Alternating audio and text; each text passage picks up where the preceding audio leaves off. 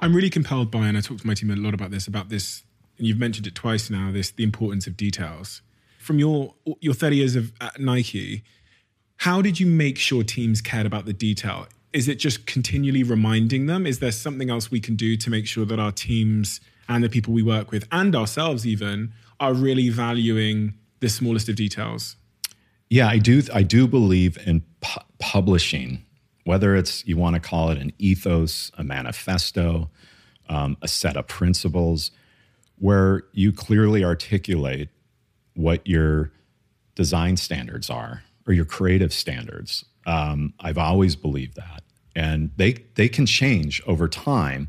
But I'm a big believer in publishing um, thought, publishing ideals that that you have. And I'll go even further um, because what I learned over the years is is I was doing a little bit too much self authorship. When I really started to manage teams, I'd go away and I'd come back and it's like here's the the six principles of of you know um, obsessing the details that we're going to focus on this year. But I didn't involve them in authoring mm. those. So it's like publish what you believe, invite folks into the process that have maybe slightly different opinions than you do, and then complete this, build the consensus, and then make sure everyone has it so that clearly as you drive down the road and you're looking at restaurant architecture, uh, you know, business building architecture, it's pretty clear that people just decided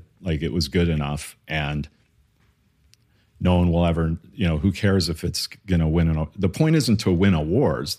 The point is take something as far as you can um, to contribute something great to, you know, to society, whether it is a building um, or um, a book or this bottle design. Um, you know, the, the amount of thought that went into that, I think that's the typeface Helvetica, I believe and the choices made to go upper and lower case, like that's all intentional. You know, to have it black on white. Um, the name, and, human fuel. Yeah. Uh, well, and, and that's the thing. I mean, you have to start with naming, right? And one of the hardest pursuits is naming a product or naming a company because it's such a crowded space. But man, if you get the name right, um, it will save you millions in marketing.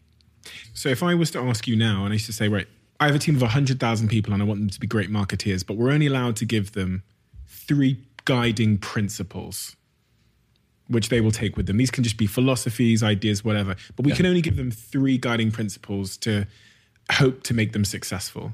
What would those top three guiding principles be? I'll start with the three characteristics um, that I would say. It's like we're gonna we're gonna have the dominant traits of empathy, curiosity, and let's call it courage or risk taking. Like those, those three traits is what we're going to be known for. And for empathy, you know, to me within the marketing process is is, you know, the principle that I talk about in the book is, you know, see what others see, find what others don't. The best marketing teams and the best communication teams are able to peel back the layers, get under the surface of a human being, a city, or a community, and find the deeper insight or truth that resides there. And then they reveal it through storytelling. It's back to the Michael Jordan example. How many, how many more ads could you do about him dunking a basketball? So empathy is like go deeper. Whether you're designing a product, it's like, you know, you're you're you're revealing the, the, the true problem that needs to be solved. You're not just observing some behavior and making, um, you know, uh, a you know hypothesis off that. You're actually spending the time to go deeper and deeper into that, and that's that idea of see what others see, find what others don't. Curiosity is that idea of getting outside yourself, um, because it's one thing to have the insight right? And the problem that you're going to solve, and you're clear on that. But now you need to reveal it to the world. And oftentimes you need uh, points of inspiration coming into the process. And that's why you look at Nike Air probably the greatest innovation in the history of, of sneakers, right? Uh, air air um, airbags and air cushioning in sneakers. Well, that came from uh, an engineer at NASA who was experimenting with creating an innovation for astronaut helmets for space exploration. And he brought that to Nike, and that led to Nike Air. That's my point about find inspiration outside of your sector. And that's that idea of bringing the outside in. So that's the curiosity thing outside, uh, get outside yourself. And then, you know, f- finally, is that idea of, of, you know, we don't play it safe, we play to win. Um, we want to def- we we're not comfortable with the status quo.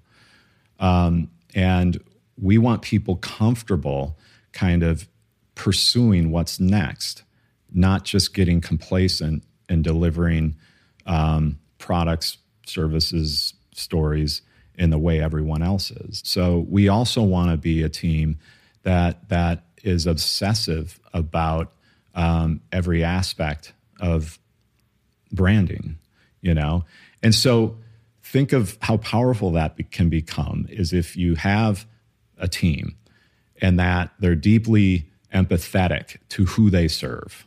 Like they get great at learning and asking questions. They're unbelievable uh, unbelievably curious and always looking beyond what's in front of them to see what else they can because so much of innovation is about transference. You take something from here you bring it into your sector and you you you you change the game. And then and then but and then the risk taking thing is not feeling like you have a team that has to ask for permission to use their imagination. I think that's really important because if you're in a if you develop a culture where um, people have to ask um, to think, people have to get approval. Um, then you're not. I I don't believe you would be known as a, a leading innovator in in your space on that. So th- those are just a few, but I I just think it's also. I'll, I'll tell you this: when I was CMO, I did an informal um, poll with my the marketing leaders, and I'm biased, of course, but I felt and I believe this is the best marketing team in the world. I said, what are the top two characteristics you look for?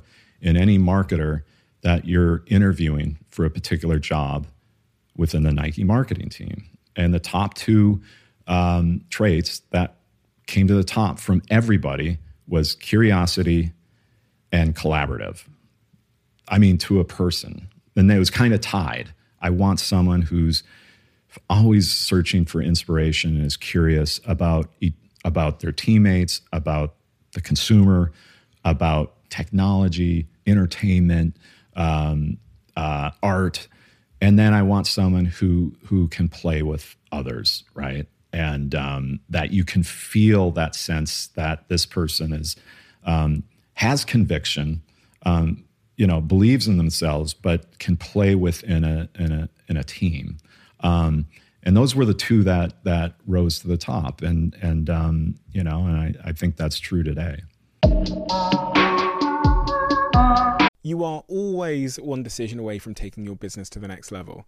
And a decision that's helped me to transform my business is moving over to NetSuite, who I'm excited to say are a sponsor of this podcast. If you don't know already, NetSuite is the number one cloud financial system bringing accounting, financial management, inventory, HR into one platform and one source of truth. It's reduced IT costs because it lives in the cloud, so you can access it from anywhere. And the cost of managing and running multiple systems because it's in one unified business management suite. My team and I don't have to worry about tasks being manual and clunky and it means that I can be more efficient and to focus on more important things like bringing you the best episodes and guests on this show. So I become one of the 37,000 companies that have already made the move over to NetSuite. NetSuite has extended its one of a kind flexible financing program for a few more weeks, so head to netsuite.com slash Bartlett for a free product tour.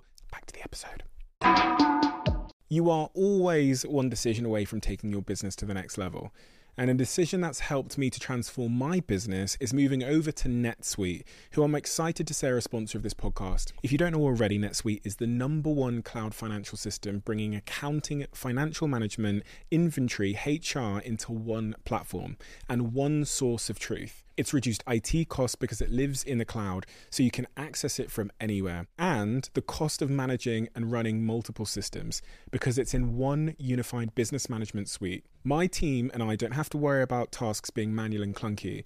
And it means that I can be more efficient and to focus on more important things like bringing you the best episodes and guests on this show. So I become one of the 37,000 companies that have already made the move over to NetSuite. NetSuite has extended its one of a kind flexible financing program for a few more weeks. So head to netsuite.com slash Bartlett for a free product tour. Back to the episode.